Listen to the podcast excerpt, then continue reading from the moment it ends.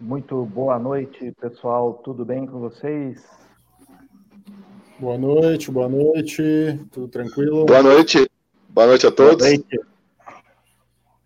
Então, antes de dar início, né, vamos com aquela aquela rotina habitual, né, para o pessoal se inscrever no nosso grupo no Telegram. Também de praxe aí, se inscreva no canal, ative o sininho para receber a, enfim, receber as notificações de, de, vídeo novo, toda vez que a gente entra online, né? E o tema de hoje é isso aí, né? Personal trainer, a importância em ter uma consultoria contábil. E estamos eh, com essa noite com um convidado especial que é o contador, né? O Leonardo Boa noite, Léo. Seja bem-vindo aí no, no, nosso programa Personal Empreendedor. Fale um pouquinho de você, qual é a tua área de atuação e o que pode nos ajudar. Opa, bem na hora ele caiu. Então vamos, vamos dar boa noite aí individual. Vou começar pelo Luciano que chegou agora aí. e aí, pessoal, boa noite a todos. Friozinho em Curitiba, né? Curitiba sendo Curitiba, o inverno chegou. É, esse é um tema bem interessante aí, né, para o personal trainer que é autônomo e às vezes não, não tem um controle das suas finanças. Eu achei bem interessante o tema. E é, seja bem-vindo aí, Leonardo, né, Leonardo Cabral, ao nosso bate-papo aí. O tema é bem, bem interessante. Boa noite, obrigado. Pode ir, pode, tinha caído aquela hora, então fique tranquilo. A palavra está com você. Não, não entendi ali o começo que você falou, Léo. Não, então, fale, fale um pouquinho de, de você, da tua atuação e de que maneira que você pode colaborar com, com a atuação do, do né, seja profissional autônomo, mas especificamente no caso, uh, esse universo do, do personal trainer. Ok. Então, boa noite a todos. É, meu nome é Leonardo, trabalho com contabilidade já há mais de cinco anos. É, atualmente sou formado em Ciências Contábeis pela Universidade Positivo e eu estou trabalhando agora com essa parte de legalização, é, regulamentação aí da, da, das atividades e abrindo empresas. Então, nosso foco principal ali é, é deixar a, a empresa regular, né, e trabalhar para para ter o crescimento e o controle financeiro dessas empresas, assim como o nosso, é, cadê o nome dele? Assim como o professor Luciano ali falou agora há pouco, né? Então eu ouvi só ele falando ali da parte financeira, né? A contabilidade mais do que um, uma, uma série de regras e normas, ela trabalha com essa questão mesmo de controle financeiro, auxiliar né, as empresas a a criar formas de crescer no mercado e trabalhar essa parte de, de estar regular e em crescente é, controle das suas atividades. É, no momento, já que a gente está falando aqui dos personal trainer, né, a gente tem muitos profissionais que estão trabalhando como autônomos e não tem uma regulamentação, não tem uma empresa, e muitas vezes isso pode trazer prejuízos tanto financeiros quanto é, de, dessa questão organizacional mesmo do, do projeto deles, né? É, sensacional. Passar a bola para o Fausto. Boa noite, professor Fausto. Boa noite a todos, né? Realmente, é, acho que bem-vindo aí o, é, o, o, nosso contador Leonardo, né? É, é isso o nome, né? Então, o que, que acontece, Leonardo? É, realmente, você, a sua participação hoje ela, ela é bem, bem interessante. Né? Nós estamos vendo aí a, os desdobramentos pós-pandemia, né, do que está acontecendo, principalmente no nosso, no nosso mercado. Ele saiu aí um pouco, vamos dizer, chamuscado desse apagão biológico, né? Uma parte das academias não, não voltou né, da, da questão do fechamento, né? E aí, com isso, está se, se colocando toda uma nova situação aos, aos profissionais. Né? Está ficando claro que talvez essa crise, como eu tenho colocado aí nas outras lives, essa crise ela vem mais para beneficiar o profissional do que o empresário que anteriormente estava ali posto. Né? Um dos motivos para isso né, é a questão realmente da carga, da carga tributária, da questão dos, dos dos, dos, gastos trabalhistas, né? Então, realmente, sim, é, hoje, nós comercializando a questão da atividade física, do exercício físico, talvez hoje um autônomo como um personal trainer seja aí um dos melhores, dos melhores pontos, né? E realmente, como nós, nós temos discutido aí em outras, em outras situações, parte das nossas deficiências, que não são poucas, né? Vem, vem da, nossa, da nossa formação, né? E aí, com isso, é, com isso, o que, que acontece? Né? É, nós não temos na, na, nossa grade curricular qualquer disciplina envolvida aí a, questão financeira, né? gestão financeira, a questão do planejamento tributário, né? não, não tem nada sequer, sequer próximo. E aí o profissional se forma, vai para o mercado e começa ali os problemas os problemas existenciais, né? Eu tenho uma máxima, né, naquela lá da investigação, siga o dinheiro, né? Então, acho que o melhor a melhor descrição para, para uma assessoria contábil é, na verdade, é, você colocou com bastante propriedade no início da sua fala, é evitar prejuízos, né? Porque, só para a gente se posicionar no, num tema, e eu tenho vivência nisso aqui em Brasília, a, a Receita Federal está cada vez mais sofisticada a questão das malhas, né? Então, é, historicamente, no passado, aí, muitos personagens realmente chegaram a faturar valores muito altos e, e sonegando impostos essa cada vez mais, se não cair na malha esse ano, talvez a malha já aprimorada do ano seguinte já pode, pode ser aí um, um embaraço, né? Então, nesse, nesse contexto aí que nós estamos colocando, como é que ele vê aí, né, vou fazer uma pergunta para ele, como é que ele vê a questão dele ajudando aí um, um, um personal trainer ou um candidato que quer fazer essa transição de empregado para empreendedor, né? Qual seria aí a, a, o início de um planejamento que ele poderia estar tá, tá esclarecendo para a gente?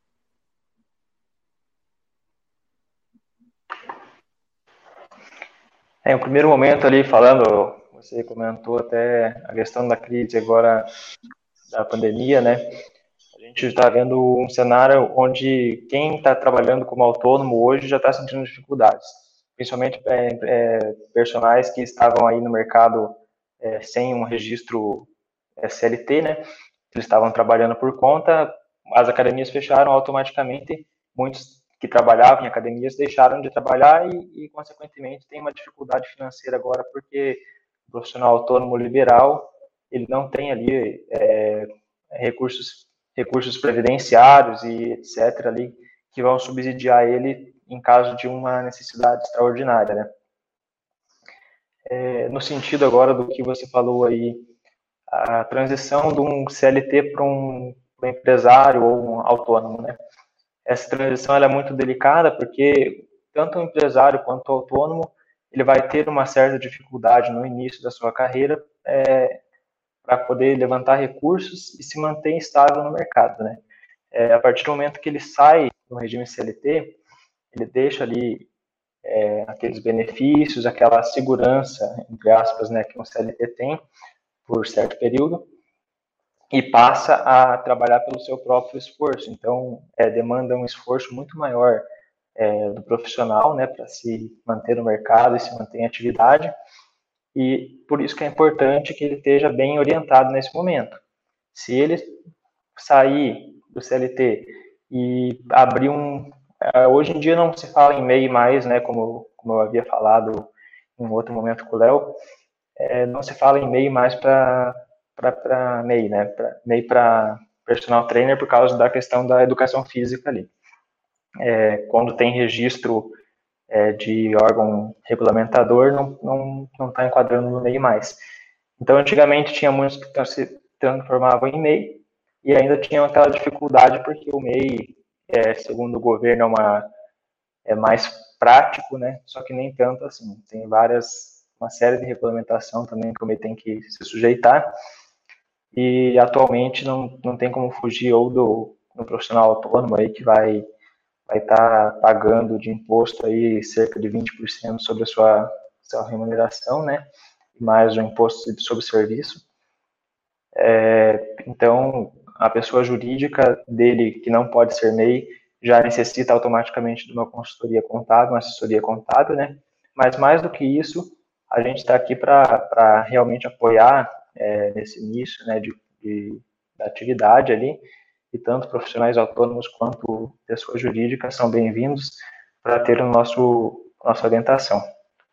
E profissional autônomo, é, como eu já falei, né, a carga é muito maior em cima dele, então é interessante que ele procure se informar realmente se aquilo vai valer mais a pena do que um CLT. Se às vezes é melhor ficar CLT ali, garantir algum, alguns recursos a mais do que ir para um autônomo é, sem estudar certinho quanto que ele vai ter que pagar de tributo a mais no caso. Né? Eu oriento que mesmo no sentido ali que já comentaram comigo que você tem que pagar é, um registro a mais, algumas coisas assim quando se abre uma pessoa jurídica, né? É, eu, eu digo que esse gasto que você vai ter a mais no início não se compara ao gasto que você vai ter com uma carga tributária ali se você continuar levando é, como autônomo. Ah, maravilha. É, passar agora para o professor Antônio. Boa noite, professor. Tudo bem? E Boa noite, tudo bom? o seu gole de café. pode, pode, pode fazer a sua pergunta. Pois bem, professor. Pois bem, estou acostumado a falar professor, professor, professor, mas no caso é contador, Leonardo, né? Então, é, eu já tive na minha equipe, quando eu estava como gerente, um contador lado a lado, né? E eu posso falar por A mais B que a função do contador dentro de uma academia é essencial, certo? É, como que eu posso explanar de uma forma mais fácil? É, se a academia vai falir ou não depende mais do gerente dar ouvidos ao contador do que não dar ouvidos ao contador. Por que eu digo isso? É, teve uma prática muito convencional nas academias durante essa época de pandemia, certo? Que foi a, o débito recorrente. Não sei se você ficou sabendo disso, Leonardo, porém isso foi uma coisa muito normal nas academias. Ou seja, com a academia fechada, acontecia o débito sempre na, na conta dos alunos, certo? O que, que aconteceu? Quando acontece isso, o aluno chegava muito simpático para a academia e pedia o estorno, certo? E quem que faz o estorno no caso de academias com várias unidades? No caso é o contador da academia né? E não o, o CEO e muito menos os gerentes. É quem realmente fica com esse, com o, o olho no dinheiro do, do dono, né? Então eu posso falar por A mais B que o contador é o, a peça-chave de uma academia que tem mais do que duas ou três unidades. Porque a partir que o momento que uma academia começa a lucrar mais do que 50 mil por unidade, o dono perde a noção do dinheiro. Perde. Infelizmente, essa é a maior realidade. É, não sei qual que é a sua experiência dentro do ramo de academias, Leonardo, mas poderia né, nos embasar o que, que precisa para fazer uma academia? Porque para um estúdio, hoje eu sei que basta ser autônomo para montar um estúdio de personal, certo? Mas para uma academia, o que, que é melhor para fazer uma academia? Seria fazer um ME? Seria fazer um Mairelli? que, que seria melhor? Obrigado.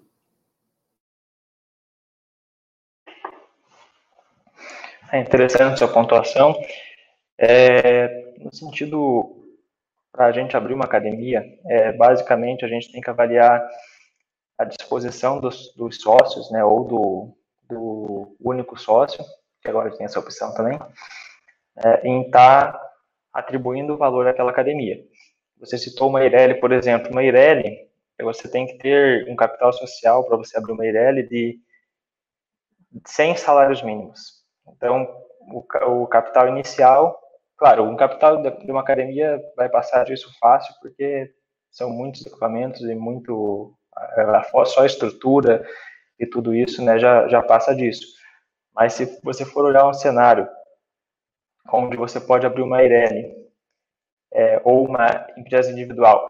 A empresa individual, independente do valor do seu capital social investido, se você investir 100 salários mínimos, 200 salários mínimos, é, ou quanto for, né, você vai estar respondendo solidariamente por qualquer, é, qualquer desembaraço ali que tiver, qualquer dívida ativa, é, e todo, toda a obrigação da academia passa automaticamente para o empresário. Isso no empresário individual, né? A Ireli, você tem um capital social mínimo de, de 100 salários mínimos justamente para você é, garantir que a tua empresa vai, vai pagar o, a tua dívida e, e você, a tua renda não vai ser comprometida, né? A tua renda, o teu, o teu dinheiro guardado, teus bens. É, aí cabe o empresário mesmo avaliar aonde ele quer se posicionar, né? É, e, e ver se vai ter capital social suficiente para isso ou se vai vai passar disso, né? Depende muito. Mas o que diferencia mesmo de uma empresa para uma Ireli seria basicamente essa parte do capital social, né? E, e além disso, a gente tem outros, outras formas também, né? Se você quiser trabalhar sozinho mesmo, não, não ter sócio, você pode abrir uma sociedade limitada unipessoal, da mesma forma que o Meirelli, ela vai ter a, a responsabilidade limitada é, ao valor do capital social, né? Então você vai você vai comprometer os seus bens, o seu, o seu dinheiro, somente limitado ao capital social. Se você, por exemplo, tiver uma dívida, se tiver um capital social de 30 mil, de um valor baixo aqui para a gente ter só como um parâmetro. Se você tiver um capital social de 30 mil na sua empresa, se você tiver uma, uma sociedade limitada unipessoal ou uma sociedade empresária limitada tradicional, e até mesmo a Ireli, né?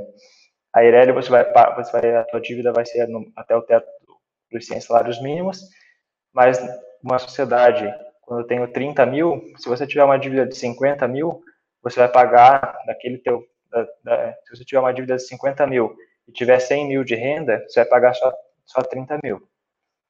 Se você for uma empresa individual, sem um limite sobre o teu capital, você vai, a todos os seus 100 mil pode liquidar aquela dívida. Então, todo, todo a tua renda e, teu, e teus bens, tudo ali vai ser é, executado, né, no caso de uma ação. Basicamente é essa a diferença dessas formas de atuação, né. E um estúdio, é, você falou que tem como ser profissional autônomo também, mas eu acredito que tem, não tenha que fazer uma pessoa jurídica também para abertura do estúdio, ou é só, só profissional autônomo mesmo já já está valendo?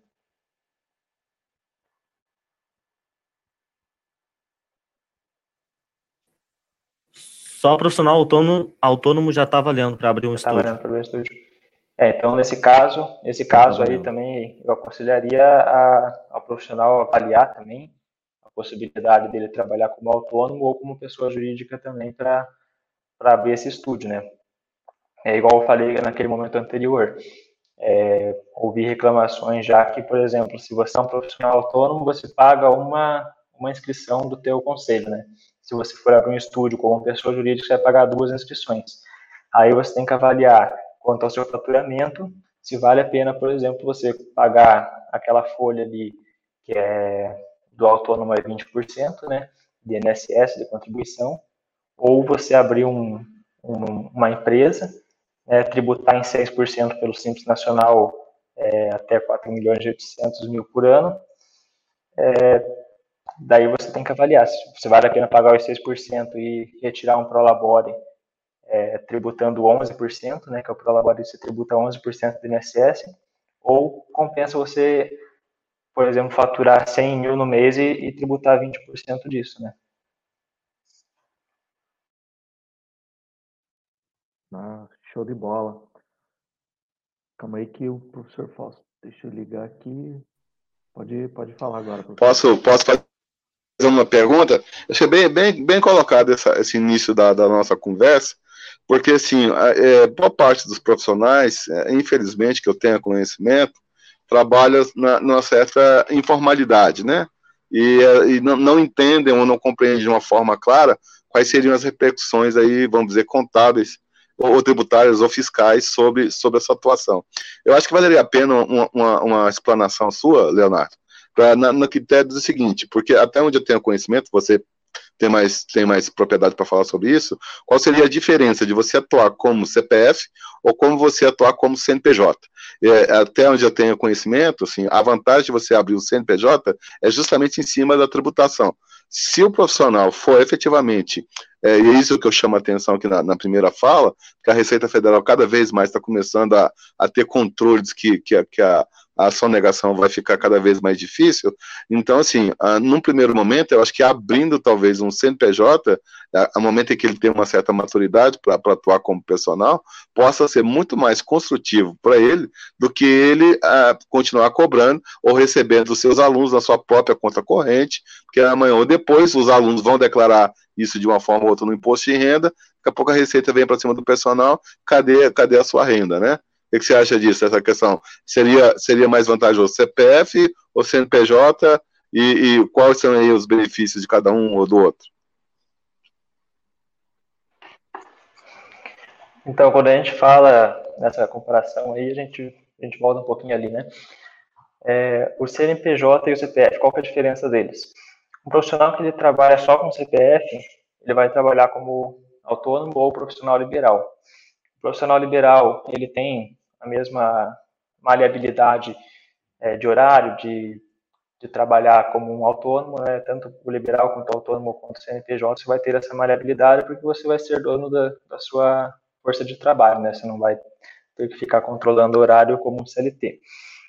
É, essa é uma das vantagens da, desses três segmentos, né?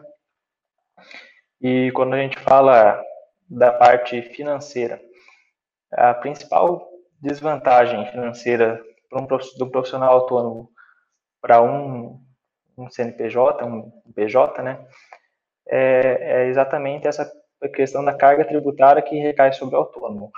É, infelizmente, um profissional autônomo ele tem uma carga maior, é, não é igual.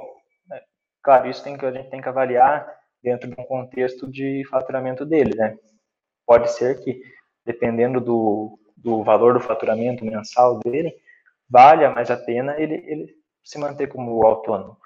Mas passa a um momento ali que já não vale a pena mais, porque um, um, quando ele trabalha como PJ, ele vai retirar um, um prolabore, ele vai tributar em cima desse prolabore é, uma pequena parte, né, vai ser menos que 20% do profissional autônomo, vai ser 11% sobre o prolabore, e toda a questão que ele tiver de distribuição do lucro. Por exemplo, é, vamos dizer aqui que um profissional hoje esteja faturando 100 mil reais.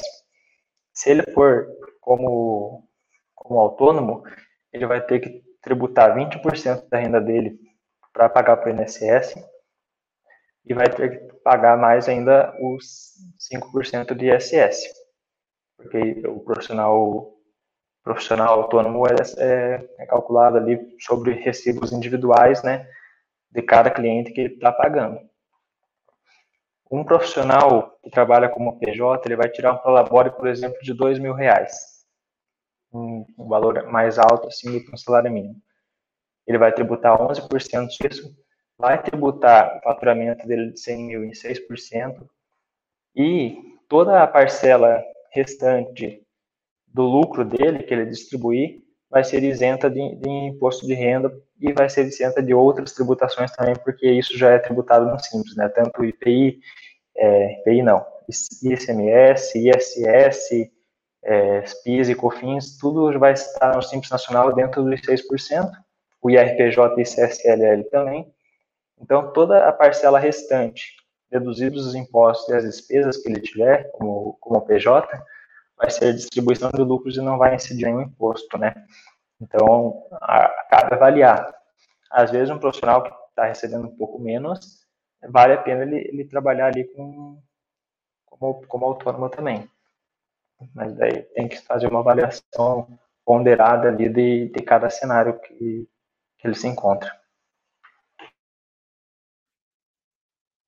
Ah, sensacional. Isso vem ajudar muito né? Pois que esses primeiros 20 minutos é, de, de, com essa interação já esclareceu muitas dúvidas né, que acontecem, né? Até como o professor Fausto ele comentou, ah, dentro da formação né, da educação física, acredito que outras áreas é, da saúde, a gente não, não tem essa, essa informação e que é de extrema importância, né?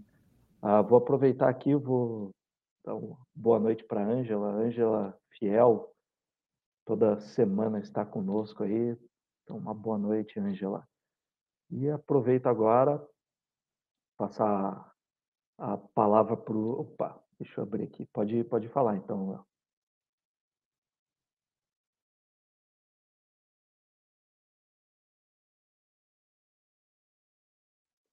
Tem que liberar o microfone que não. Aí, agora sim. Eu ia, eu ia falar aqui, né, que profissional autônomo também, ele não vai ter, é, como ele vai contribuir ali é, por fora, ele não vai ter também é, aquelas, aqueles benefícios e segurança que, a, que um profissional PJ que tira um prolabore vai ter, né? Então, por exemplo, se ele ficou dois meses sem trabalhar é, por um acidente de trabalho, alguma coisa assim, ele vai ter ali uma segurança previdenciária que vai cobrir esse, esse período ali que ele não vai ter para estar tá trabalhando. Ah, correto. É, quer falar alguma coisa, Luciano? Quero. É, o MEI, eu acho que tem feito muita falta né, para os personal trainers, particularmente. Tinha muitos personal trainers que tinham o MEI. É, eu não sei o motivo que extinguiram o MEI, né? O Leonardo pode me ajudar, mas é, você tinha uma, uma tributação é, todo mês fixa, né? E como o personal trainer é muito é, sazonal, né? Às vezes você está ali com 10, 12 alunos, tem épocas que você está com menos, dois, três. Então é difícil um personal trainer se programar assim nas suas finanças. É, eu, por exemplo, eu declaro meu imposto de renda pelo CPF. Né? Então eu pago lá os 27,5%, né? desconta dentista, plano de saúde, previdência, alguma coisa nesse sentido.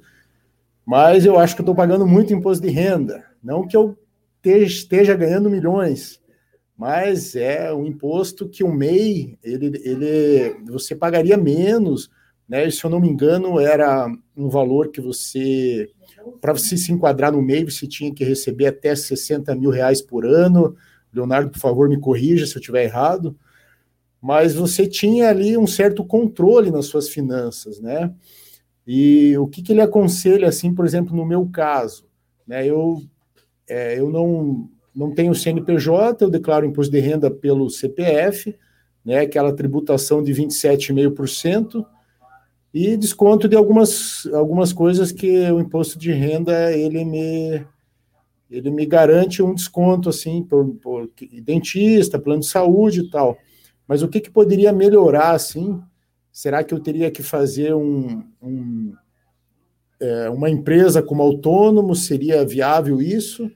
Né? No caso, muitos personal trainers têm o alvará de autônomo aqui pela Prefeitura Municipal de Curitiba, mas é um alvará que não tem um retorno. Né? Algumas academias pedem esse alvará de autônomo justamente para você não ter um vínculo trabalhista. Né? Eu entendo o lado dos empresários, mas você paga ali um valor anual e você não tem um retorno nenhum desse alvará de autônomo. É, o MEI, eu já ouvi muitos deputados federais, acho que tem que ter uma iniciativa do governo federal, do executivo, né, para voltar a ser. Eu vi alguns deputados que estavam, entre aspas, lutando sobre isso, que o, MEI foi extinguido em 2019, né, para voltar em 2020, mas né, até agora ficou só naquela conversa política.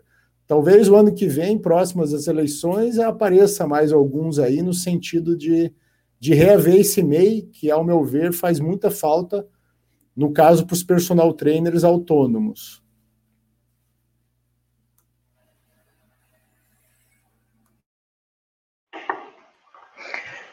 É, nesse sentido do MEI aí, é, a partir de 2018 foi, foram extintas diversas atividades do regime MEI, né? Entre elas foi a atividade de personal trainer tendo em vista a regulamentação do conselho de classe.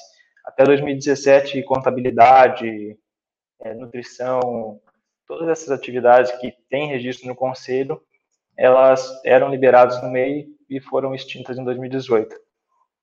Isso foi por uma, uma lei também, né, que retirou, justamente para alavancar essas empresas, né, fazer o crescimento e, infelizmente, acabou aí aumentando a carga tributária das empresas, de muitas, muitas empresas que eram mês, é, atualmente agora aumentou a carga tributária dela, né?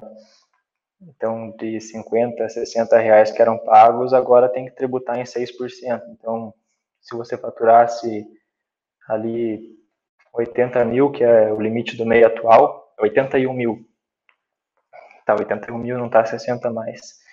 É, se você faturar, então, 81 mil, você vai tributar isso em 6%, não vai pagar 50 reais mais, né? E isso tem sido uma dificuldade, principalmente para aqueles que já estavam acostumados com o MEI, né?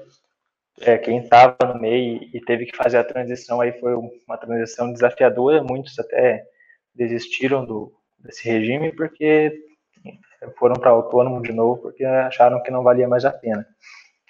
É, na questão aí que você me disse do imposto de renda, é um outro ponto muito importante que a gente tem que destacar aqui, que é o imposto de renda da pessoa física, imposto de renda da pessoa jurídica e imposto de renda do MEI. No MEI, se você tiver trabalhando como MEI, aí eu mesmo fui lá, abri meu MEI, estou fazendo, pagando imposto mensal e fazendo a declaração anual por conta. Beleza. Vai chegar no final do ano, você vai ter que declarar a tua renda do MEI como pessoa física.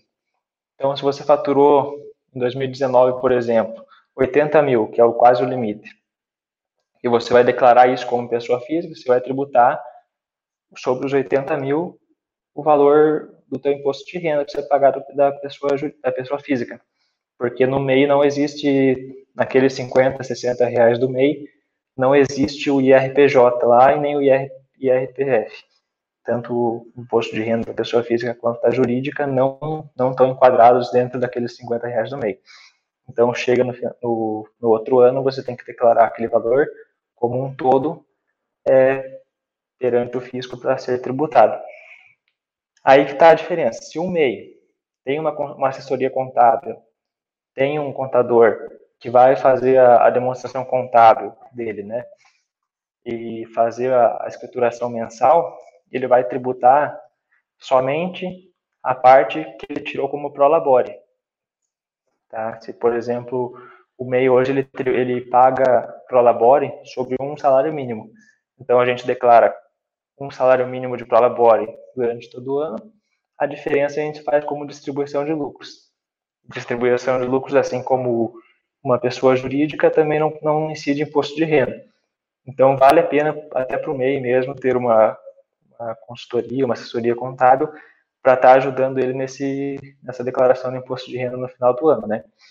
Ele não tendo controle financeiro, fluxo de caixa, é, uma assessoria de um contador, ele, a, o governo entende que ele é uma empresa do lucro presumido. Então, 32% daquele lucro que ele teve, se for serviço, né, se for comércio, é menos ainda, fica isento de imposto de renda. O restante desse, desse lucro que ele obter vai ser tributado.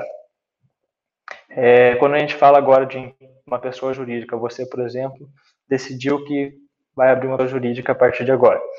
A partir do momento que sai da pessoa jurídica, você vai fazer teu prolabore também. Você pode fazer um prolabore ali, dependendo do salário de contribuição que você quer receber depois, né, para garantir a tua aposentadoria. Você coloca um prolabore equivalente a isso, contribui ali com o teu INSS, o IR é, dependendo do valor ali vai ser impossível de fugir, né? Você vai ter que, vai ter que é, tirar o IR na fonte ali. E, e fora o Prolabore, todo o restante do lucro você não vai declarar como, como imposto de renda. Você vai declarar ele, só que não como, como rendimentos tributáveis, né? Você vai declarar ele na parte de rendimentos isentos, porque é distribuição de lucro da pessoa jurídica. Claro, você tem que deixar um caixa também na sua pessoa jurídica, você não vai retirar todo o lucro, porque afinal de contas são é, entidades distintas, né? A pessoa física e a pessoa jurídica ali são duas coisas separadas, isso é importante também é, que o profissional tenha em mente, né? Para não misturar a sua renda com o, a empresa. Muitas vezes você gasta mais do que o prolabore, né? mais do que a tua empresa garante ali para você de lucro e acaba no final do ano se comprometendo ali. Mas é essa parte de distribuição de lucro é uma coisa que faz muita diferença mesmo para o imposto de renda. Ah, perfeito. A tua fala bem, bem esclarecedora e a quantidade de ISS, IRI, não sei o quê, é, como atuação a gente vende o nosso, nosso serviço né, de, de personal trainer para cuidar da saúde das pessoas, acho que as pessoas, né, os profissionais que atuam é, nessa área precisam ter uma assessoria, né, uma consultoria contábil para cuidar da saúde financeira. O que, que você acha, Fausto? Interessante. É, é isso que eu ia falar, interessante, né, na questão de que né, eu, eu fazendo as minhas pesquisas para o primeiro e para o segundo livro, eu encontrei alguns casos bem interessantes é, na questão do, do contador, né? É, muitos aqui podem estar pensando ali na, na questão da contratação do, do, do contador, né, enquanto personal, mas eu vi uma, uma parceria de simbiose no qual o contador dava assessoria técnica ao personal e o personal, por sua vez, passava o treinamento para o contador, né? Foi um caso aí bem, bem, bem emblemático que eu acompanhei nas minhas pesquisas. Ó, uma sugestão, Luciano. Vê se de repente algum bom contador por aí pode te dar uma assessoria, né? Você, você prescreve o treino e ele faz seu imposto de renda, e tá tudo, tá tudo certo. Esse foi um ponto. E outro, outro ponto também que eu achei bem interessante né, nesses levantamentos que eu, que eu fiz né, para escrever o segundo livro, é, é, que é o seguinte: siga o dinheiro, né? Aonde tem contador costuma ter dinheiro. Então, um, um rapaz aqui em Brasília usou a seguinte estratégia: ele, ele, ele chegou no, num contador, tentou identificar quais eram ali os alunos, os clientes mais abastados, né? Para ter uma informação privilegiada financeira, e aí depois ele partiu para a captação daqueles daqueles clientes e daquela carteira do, do contador, né? Então aí fica aí a, a dica como empreendedor, né, de que de repente uma parceria com o contador pode abrir boas portas para você aí, principalmente lá com o gerente do banco, né, ou com novos clientes. Agora, assim, é, é, nesses nesse novos pontos assim, que nós estamos conversando aqui, uma parte era o que era o mercado tradicional, né, que a coisa estava fluindo. Agora, o que eu estou entendendo também, que está bem diferente do que era como antes, o pessoal avançou bem para a questão das empresas na web. Lojas virtuais, né? Já, já é comum personagens trainers é, abrirem sites, né? É, com, com soluções, com, com plataformas de treinamento, mas ali dentro, acoplado naquele site, acoplado uma loja, uma loja virtual com todas as, ali as opções de pagamento, cartão de crédito, transferência, boleto, né? Esse tipo, esse tipo de realidade. Só que assim, não sei, eu, eu gostaria de perguntar para você essa, essa questão, se hoje essa questão de nós irmos para a internet, abrimos, vamos dizer assim, lojas virtuais, acho que eu acredito que possa ter alguma diferença, principalmente na questão da tributação, da tributação para a web, né? Montando, montando aí uma prestação de serviço é, via via. E outra coisa também que eu achei bem interessante nessas soluções, e eu gostaria de uma opinião sua, por exemplo, tem, tem a questão lá do PagSeguro, essas plataformas que você acaba intermediando o pagamento, elas estão vindo agora com a nova opção, porque antes era o seguinte, eu recebia por elas, depois elas transferiam para sua conta corrente, pessoa física ou pessoa, ou pessoa jurídica, né? Só que agora elas estão disponibilizando a transferência do saldo que você tem para o cartão de crédito. E algum, eu já vi soluções também com cartão de crédito internacional, né? Então ali você pega os seus honorários e recebe essa parte do cartão. O que, que você tem, o que, que você tem para me dizer a esse respeito aí? A tributação é diferente? Essa, essa questão do uso do cartão de crédito é, é positiva, não é? O que, que você poderia complementar para nós? Olha, infelizmente ainda não tem muito incentivo, né, ao e-commerce no Brasil. Essa a tributação do, do comércio no e-commerce ela mantém-se da mesma forma que um comércio tradicional. É, você vai você vai estar tá gerando ali uma prestação de serviço ou uma venda de um produto, né? E vai estar tá tributando, se você for no simples, vai estar tá tributando ali com alíquotas menores e melhores, né? Ou nem sempre, né? Dependendo do, do teu limite ali, do teu faturamento anual, pode ser que nem compense mais você ficar no Simples Nacional, né? Já vi diversos casos que foi necessário sair do Simples Nacional porque estava pagando muito mais imposto. Tá aí mais uma, uma motivação aí para ter uma assessoria, uma consultoria contábil, né? Porque se você chegar no final do ano lá, você vê que está pagando 20 mil de, de imposto do Simples Nacional, isso aí está um pouco alto, né?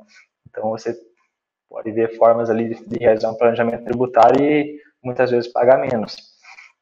Uma, uma outra coisa que só voltando ali no assunto é, em relação à empresa, né? Só um, um pontinho aqui, é que a gente tem que estar tá alinhado, principalmente no início da, dessa caminhada com o PJ, você tem que avaliar é, firmemente para se manter no simples. Porque se você for para um lucro presumido, por exemplo, você já vai estar tributando também muito mais a tua folha de salário. Você vai estar tributando, além do que você desconta do seu prolabore, você vai pagar 20% sobre o seu prolabore por, pela parte da empresa. Então, se você considerar isso, tem que se manter no simples por causa da folha ali. E continuando aqui no, na, na sessão de e-commerce, né? É, eu acredito que logo teremos aí novidades nesse sentido, porque isso tende a crescer, tende a ser um padrão no futuro. É, e o governo com certeza vai, vai estar investindo nesse, nesse, nesse modelo, né? A gente já vê aí, principalmente em varejista, que eles conseguem um preço muito melhor, mas grande parte desse, desse valor que eles conseguem não é por causa da carga tributária. Na verdade, é pela, por causa da equipe que vai ficando cada vez mais enxuta, né?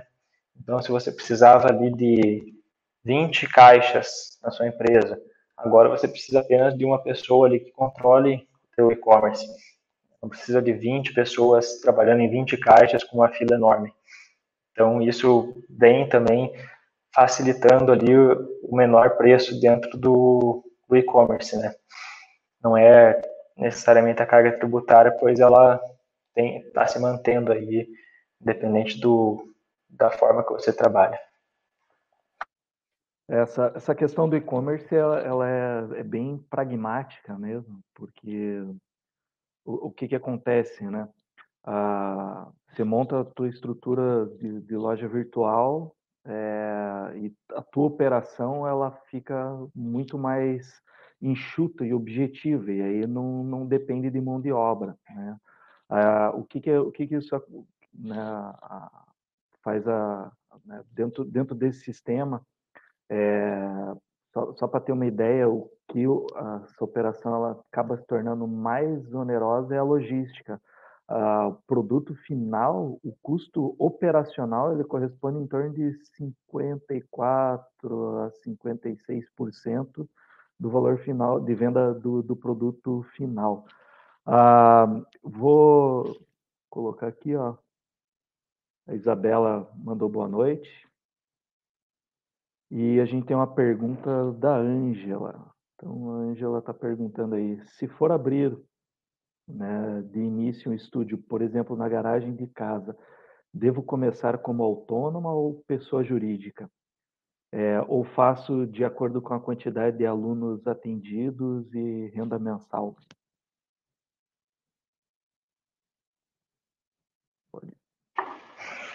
Então, respondendo a pergunta da Ângela, né? É, no início tem que ser bem avaliado, né? Todo a tua renda, todo o teu, teu faturamento no mês. E você é, teria que contar com a assessoria de um contador ou de alguém aí que trabalhe nessa área tributária, na área financeira, para que possa estar te auxiliando nesse início de caminhada. Então você vai, vai ter uma noção ali do que do que você você vai escolher dependendo da sua renda, né? Se você perceber é, na análise que você vai fazer ali que compensa mais um ou outro, é, é essa forma que eu, que eu tenho para passar para você avaliar, né? Eu posso falar aqui que a pessoa jurídica, ela tende a ser mais vantajosa é, no decorrer do tempo do que um autônomo, né? Pelos inúmeros é, pontos que foram comentados já, né? Que é ali a, a baixa carga tributária em comparação ao autônomo, o a questão ali de, de benefícios previdenciários estabilidade e garantias. E a parte ali que você vai ter uma, uma grande parte do seu imposto de renda vai ser abatida em distribuição de lucros, tá? Então, cabe avaliar bem o cenário que você se encontra aí para trazer um, uma resposta mais objetiva. Mas a pessoa jurídica ele tende a ser mais vantajosa no, no longo prazo. Às vezes você vai pagar, igual eu falei, né, tem que pagar ali 700 reais de taxa da pessoa física e 700 reais de taxa da pessoa jurídica para o conselho. Mas se você comparar que no final do ano, é, lá por março, abril, você vai declarar seu imposto de renda e você vai pagar mil, dois mil de imposto, já está valendo a pena você fazer a transição para pessoa jurídica ali é, e pagar 700 reais a mais do que é, vai valer mais a pena do que o imposto que você vai pagar só no, no, no na declaração de ajuste, né? Deixa eu fazer uma pergunta para o Leonardo, um exemplo prático, para a gente analisar é, em termos de personal trainer, é, se compensa, por exemplo, dois personal trainers, cada um é, é, tem um rendimento anual de em média de 72 mil. Digamos que uma média mensal é de 6 mil, que eu acho que é uma média de um personal trainer. É, vale a pena esse profissional é, que anualmente tem um, um, rendimento de 72 mil continuar como autônomo, né, declarar pelo CPF, ou ele vale, vale é mais vantajoso ele se juntar a um outro personal trainer e abrir um, uma microempresa simples, por exemplo? Entendi. Esse, esse outro personal trainer, ele teria uma renda também equivalente ou você dividiria a renda com ele?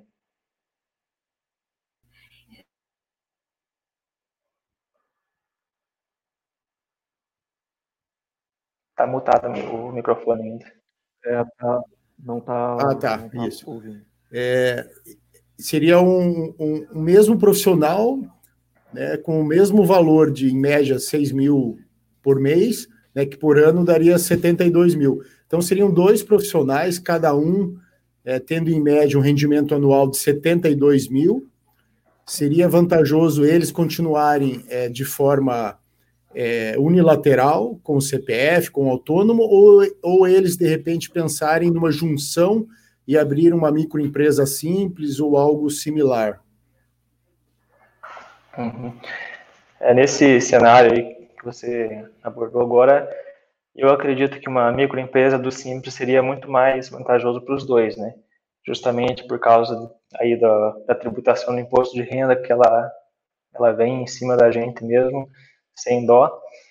É, então, justamente por causa disso, se vocês forem pagar é, parcelas de autônomos, os dois, vocês vão estar tributando ali é, sobre um valor de 72 mais 72, né? Então, você vai estar pagando é, a mesma coisa que você vai pagar ali de, de carga tributária, vai despender é, com a carga tributária, ele vai, vai estar despendendo. Se você levar para o lado de uma empresa simples, é, onde você vai ter 6% de tributação em cima do seu, do seu lucro, né, do seu faturamento total. É, você vai estar com 6%, porque você não vai, com esse faturamento anual, você não vai estourar o limite da primeira faixa, que é 180 mil. Então, você vai manter ali nos 6%. E vocês podem tirar, com certeza, um prolabore. Dependendo da necessidade, vocês podem tirar um prolabore maior, um prolabore menor. Isso vai depender do que vocês querem garantir de aposentadoria no futuro, né?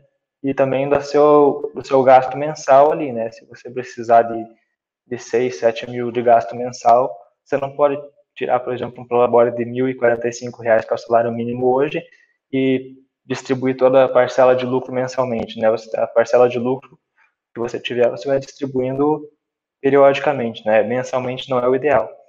Então, o que acontece muitas vezes é a pessoa ir gastando é, com a própria conta da empresa coisas pessoais, misturando essa sua, as suas contas ali, misturando as suas pessoas, né? E acaba, às vezes, atrapalhando um pouco. Mas se você tiver um prolabore bacana é, e manter ali uma distribuição de lucro periódica é, e chegar no final do ano e você declarar um imposto de renda, por exemplo, você vai ver uma diferença considerável do que você está tributando 72 mil no imposto de renda. E sem contar que sobre a tua parcela de Prolabore, você ainda tem o direito de descontar dependente, descontar plano de saúde, etc. Então, tudo isso vai, valer, vai, vai demonstrar um, um imposto bem menor no final do ano.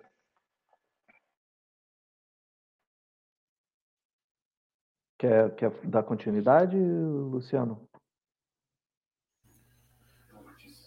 Não, obrigado, esclareceu bem aí. Então, acho que os personal trainers têm que pensar em fazer essa junção, né? Quem declara como imposto de renda pelo CPF, então é mais vantajoso, de repente, fazer uma fusão de dois personal trainers e abrir uma microempresa simples. É isso, Leonardo? Seria a microempresa simples, seria o que mais se encaixava nessa situação?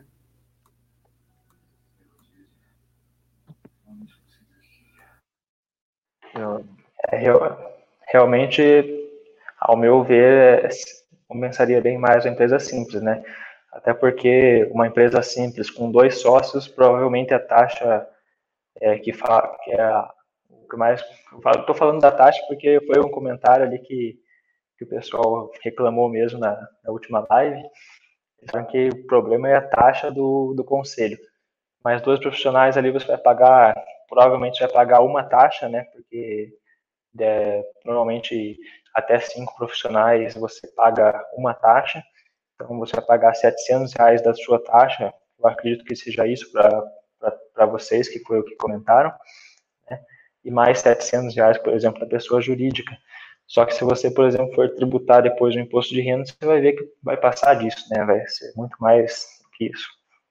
E se você ter um imposto de renda distribuído como lucro, é, fica uma parcela isenta.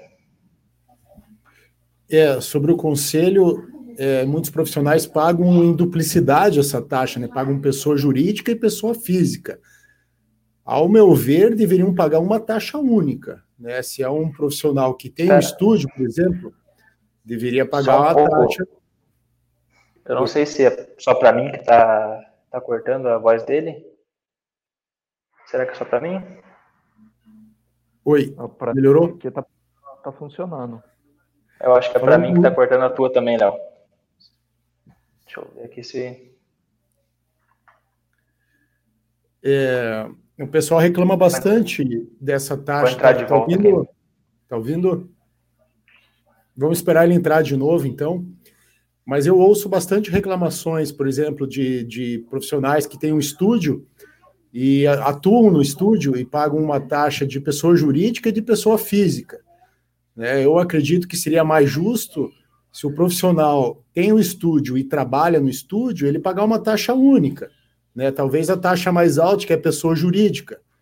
Né? Ao meu ver, seria mais justo. É, então, acho que é essa a reclamação que ele citou aí do, do, dos profissionais que reclamam muito dessa taxa ao conselho. E eu acredito que para voltar ao MEI, o conselho tem que brigar mais por isso, seja o CONFEF, que é um Conselho Nacional de Educação Física, ou os conselhos regionais, né? Porque o MEI realmente está fazendo falta aí para os profissionais de educação física.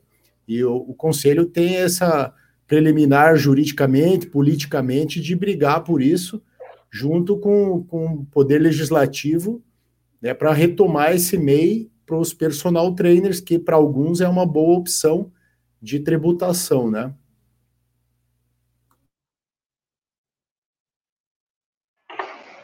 É, eu acredito assim que, ao meu ver, por exemplo, né, pode ser que os conselhos também estejam achando vantajosa essa mudança, porque daí eles arrecadam mais uma taxa da pessoa jurídica, uma sociedade limitada, empresária, limitada, né, ou uma IRELI. É, dentro do MEI, eu agora não me recordo, mas eu acredito que você pagava só a tua taxa de pessoa física mesmo, não tinha uma segunda taxa. Então, acredito que às vezes até o próprio conselho possa ter requerido isso, e, e às vezes até partiu deles, não, não, tenho certeza agora, mas pode ser, porque todas as profissões com conselho de classe, como eu falei, foram extintas do meio. Então, tanto é, educador físico, nutricionista, médico, é, advogado, contador, todas elas foram, foram excluídas do regime MEI. Vou fazer uma, uma pergunta é, com relação a, a, ao custo. Qual, qual é o custo médio né, para operacionalizar, a, a, o, o, contratar, seja por assessoria, consultoria, é, quiser falar em números exatos, fique à vontade, eu falo uma, uma média praticada no mercado.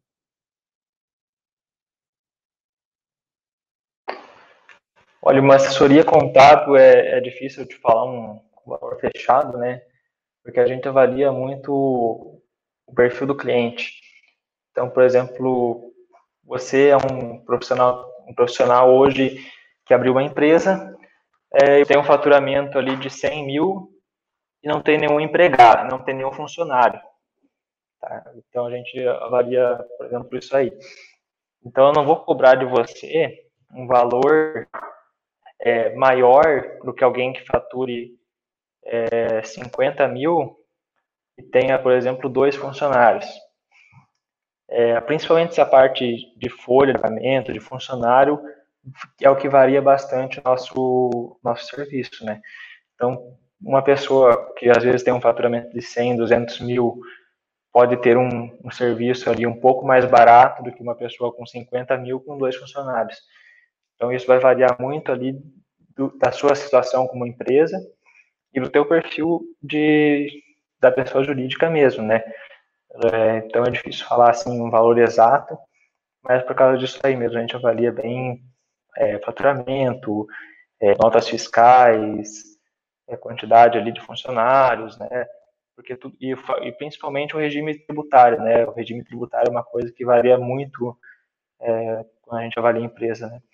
O regime tributário simplificado do, do Simples Nacional ali é um regime que, às vezes, uma empresa que fature 100 mil no lucro real é, não dá, uma, uma, empresa que fature 100 mil no Simples Nacional não dá o mesmo trabalho que uma empresa que fature 100 mil no lucro real, né? Então, o lucro real ele tem um trabalho muito maior é, dentro da contabilidade, né? Tanto lucro real quanto presumido.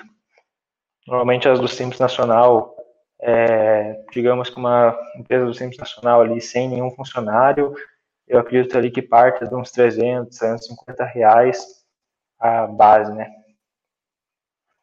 É, não, não, não, não, é tão caro né? pensando em todo todo o trabalho que vai dar para ter essa orientação. O que, que você acha, Antônio?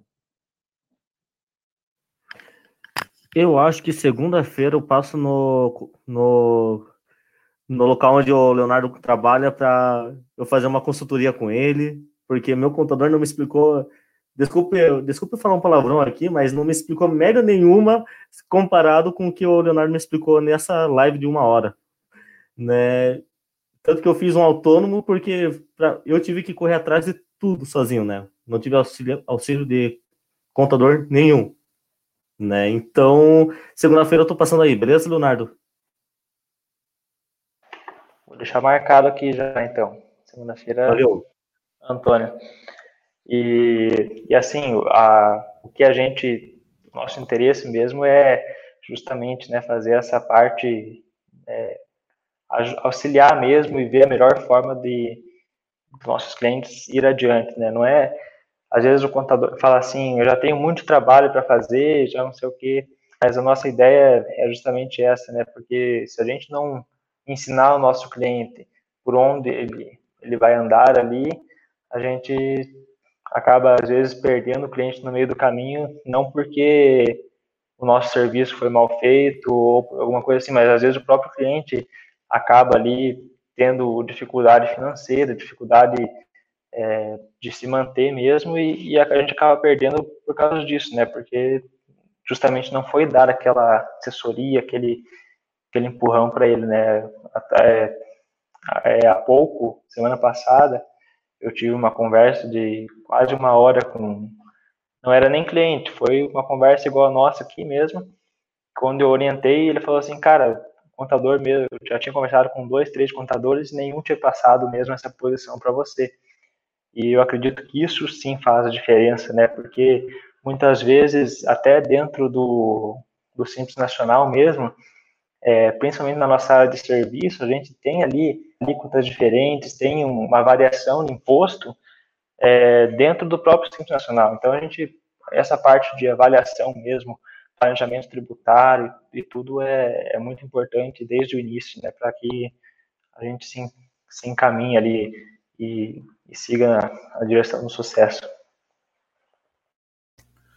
Leonardo, faça um convênio aí com, com os personal trainers, seja uma consultoria ou seja um, um trabalho mensal, porque eu vejo que muitos personal trainers, às vezes, como o professor Fausto falou, estão é, ali não declarando imposto de renda por, por não saber um caminho a tomar, por não ter uma opção a tomar.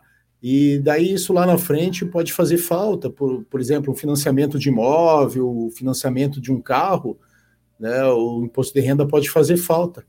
Então fica uma, uma sugestão aí, fazer um convênio aí com o pessoal, com os colegas aí, da forma que você achar melhor, ou seja, por uma consultoria, é, às vezes até online, né? Porque agora, né, essa pandemia aí, muita gente tem feito o atendimento online, porque nos esclarece muita coisa aí, né? Obrigado aí pela, pelas suas, pelos seus esclarecimentos aí.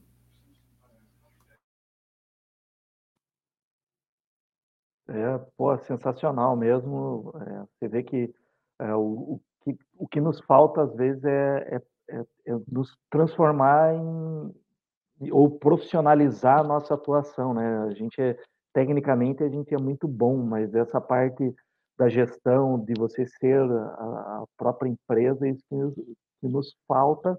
E a proposta até do, desse projeto Personal Empreendedor é trazer um pouco isso, não é verdade, professor Fausto? Novos, novos novos desafios aí pela, pela frente.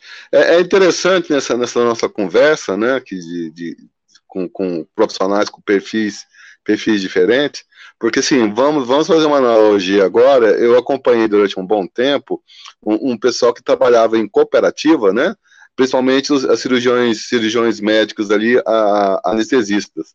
E aí a, houve todo um, um estudo contábil para ver a melhor forma deles, deles atuarem, né? E isso também destaca uma, uma prática que é pouco comum no nosso mercado. Nós estamos acostumados, é, é a realidade, vamos dizer, é, majoritária, de, da contratação, é, é pode ser até pessoa jurídica, num estúdio ou numa academia, mas com a pessoa física, né? É, não é muito comum a contratação de, de, de CNPJ para CNPJ. E aí talvez possa ser um, um, um novo um novo segmento para o pessoal é, é, avançar, né? Eu acho assim, em termos agora de, de orientações, é, eu acho que caberia também. O Sebrae tem, uma, tem, um, tem um, uns, umas áreas de, de suporte nesse, nesse, critério, em que talvez um, um profissional poderia também é, buscar ali algumas orientações iniciais, tem alguns cursos mínimos ou básicos também, que poderiam tentar é, pelo menos tampar um pouco dessa nossa lacuna na nossa formação, que realmente é, é um, é um tema totalmente alienígena para boa parte do, dos, dos profissionais, né? Agora, é, Leonardo, é o seguinte, nós estamos discutindo aqui há, há um bom tempo a questão do impacto da tecnologia. E, e, eu tenho estudado bastante essa, essa questão do como é que a tecnologia vai atuar em cima das profissões. Aí, aí agora é o seguinte, é, eu tenho conhecimento de alguns aplicativos, como por exemplo o Conta Azul, né, que é um, talvez um dos mais comuns, né, que tem por aí. O que, que, que, vocês acham? Assim, você acha também que a própria profissão de contador está ameaçada com a tecnologia, com o surgimento desses apps aí, tentando substituir os, os, os profissionais? Né? Então, assim, é, é para fechar a minha fala, né, que realmente sua colaboração traz algo totalmente novo do que nós precisamos, mas o que, que você está achando aí dessa questão da, da, da tecnologia também para contabilidade? Será que vai colocar a, tanto a nossa profissão como a de vocês em xeque? É o que eu gostaria de saber sua opinião e, e obrigado pela colaboração aí. Primeiramente, agradecer também o comentário do professor Luciano ali. Com certeza a gente pode pensar em uma parceria aí, até já, já em contato aqui com o Léo ali, a gente já tem um contato ali, já dá para formalizar aí, quem sabe trabalhar com vocês também aí, a gente levar isso, esse projeto aí para mais pessoas também. E então, senhor Fausto, é, a gente aqui eu digo assim, a tecnologia ela vem na verdade, a gente tem que usar ela para facilitar o nosso trabalho. A gente não pode deixar o nosso trabalho ser levado por ela. Então, eu, eu digo, por exemplo, assim, esses aplicativos, essa, essas formas de atuação, né, que estão tra trazendo é, Conta Azul mesmo, até a própria Contabilizei, que é uma grande empresa aí do setor contábil, né, ela também está trazendo custo extremamente baixo para as empresas, entre aspas, porque o faturamento, por exemplo, da uma, uma contabilizei, você paga lá R$ 89,90 por mês, mas isso só com um faturamento de até 20 mil. Passou de 20 mil, já vai subindo e daqui a pouco você vê que está o mesmo preço ou até mais caro que uma contabilidade tradicional, né? Mas o que eu digo que vem para mudar mesmo é a gente trabalhar junto com essa tecnologia. E o diferencial mesmo, é, cada dia mais a gente vai ser provado a trazer um novo diferencial, trazer novas formas de trabalho, né?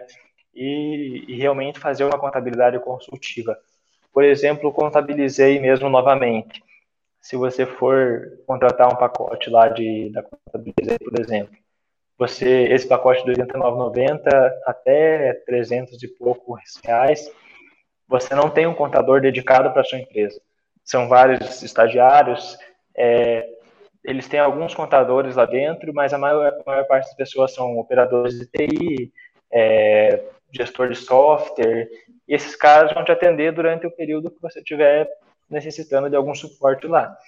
E eu digo assim, que você ter uma contabilidade é, não tradicional, porque o tradicional já está caindo em desuso mesmo, realmente, contadores tradicionais que vêm naquela naquela se mantendo, né, trabalhando como apenas um guarda-livros, como a gente costuma chamar, que ele se mantém ali somente escriturando imposto, é, não vai se manter no mercado realmente, porque o imposto, por exemplo, a minha a minha guia de imposto é igual a tua guia de imposto.